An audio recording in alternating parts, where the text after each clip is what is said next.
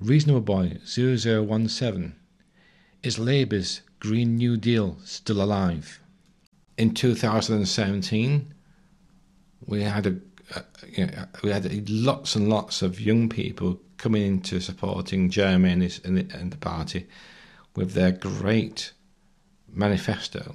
And we did do, although we lost in 2019, there's still an awful lot of people who wanted that manifesto, especially the Green Manifesto that we had. You know, the Green New Deal.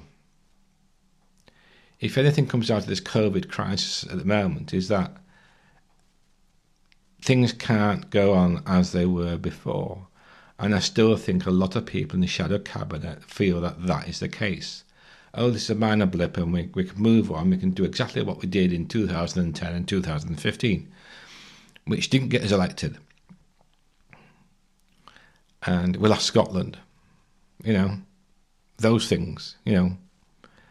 Um, and as a country, we, we uh, uh if you look at the manufacturing base that we have at the moment, the Green New Deal would have given us a great opportunity to to revitalise our industry by becoming a green industry leader.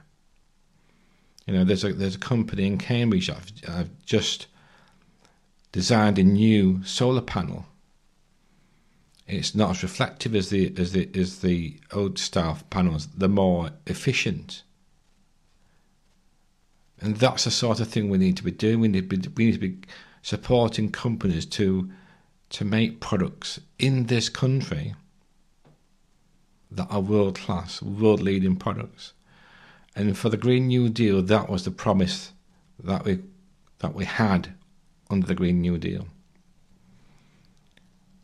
I don't think that anybody in their right mind who's got any sort of intelligence can dismiss the way in which the environment is the number one priority here because it, it actually affects us all.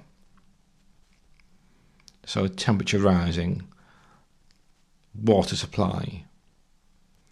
How do we generate the electricity and the energy that we need for business and for normal consumer consumption? How do we make it so that our products and services are delivered in a in an eco-friendly manner.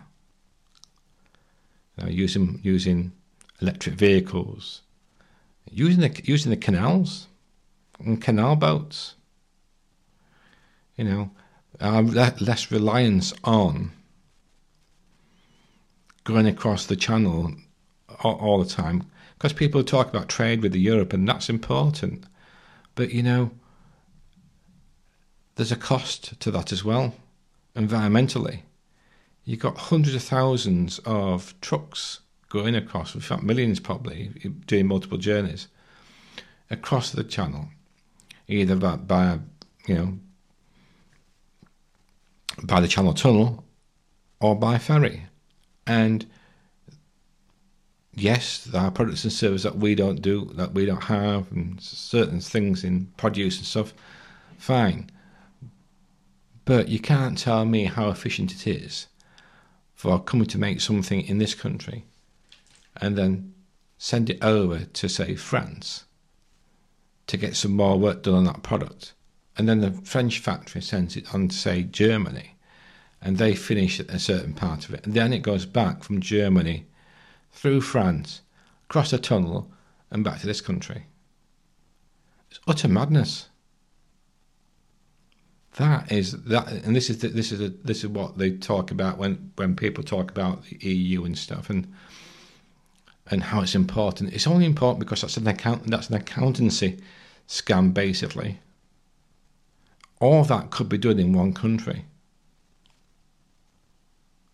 And I just can't understand for the life of me why you would do that. You know, it, and it, and and, and this is a big thing within the car industry. Things get made in this country, but then they go somewhere else and to get settled over there and then they come back again. Well, I'm sorry, but under the Green New Deal, you're going to have to stop that. You're going to have to produce the item that you that you need in the country that the car is manufactured, or the product manufactured. We're talking about cars, but any product, because that is contributing to global warming. Yes, you're going to have to distribute it somehow, and yes, you'll you'll still need the lawyers to take it over uh, to to your to be distributed. But instead of making that product making, say, three or four journeys, or five journeys, or how many many journeys it is, you might only have to make two from the factory and back. And that that is part and parcel of your approach to global warming as well. But some people don't look at it in that in that vein. They still think, oh, we can do global, we can, we can be against global warming, but we can't do anything about. We mustn't upset this part of the this sector of industry, or we mustn't upset these countries, or whatever. Or you know, we must we, we mustn't upset the European Union. At the end of the day, there's going to be some harsh choices need to be made in this country with regards to the environment. And some people in the environmental community may not like it, and some people who are against the environmental changes aren't going to like it either, because at some point there's going to have to be a compromise. Going back to the shadow cabinet here for a moment, I don't believe for one moment that the people in our shadow cabinet are up to the task. I don't think the, the for all their uh, education and they've been to university and what have you and everything, their mentality does not allow them to think about things in a different way. They're in this box and they will not get out of this box.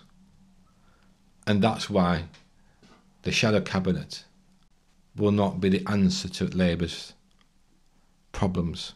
And that's why, come 2024, if Keir's still leader of the party, then we're going to lose.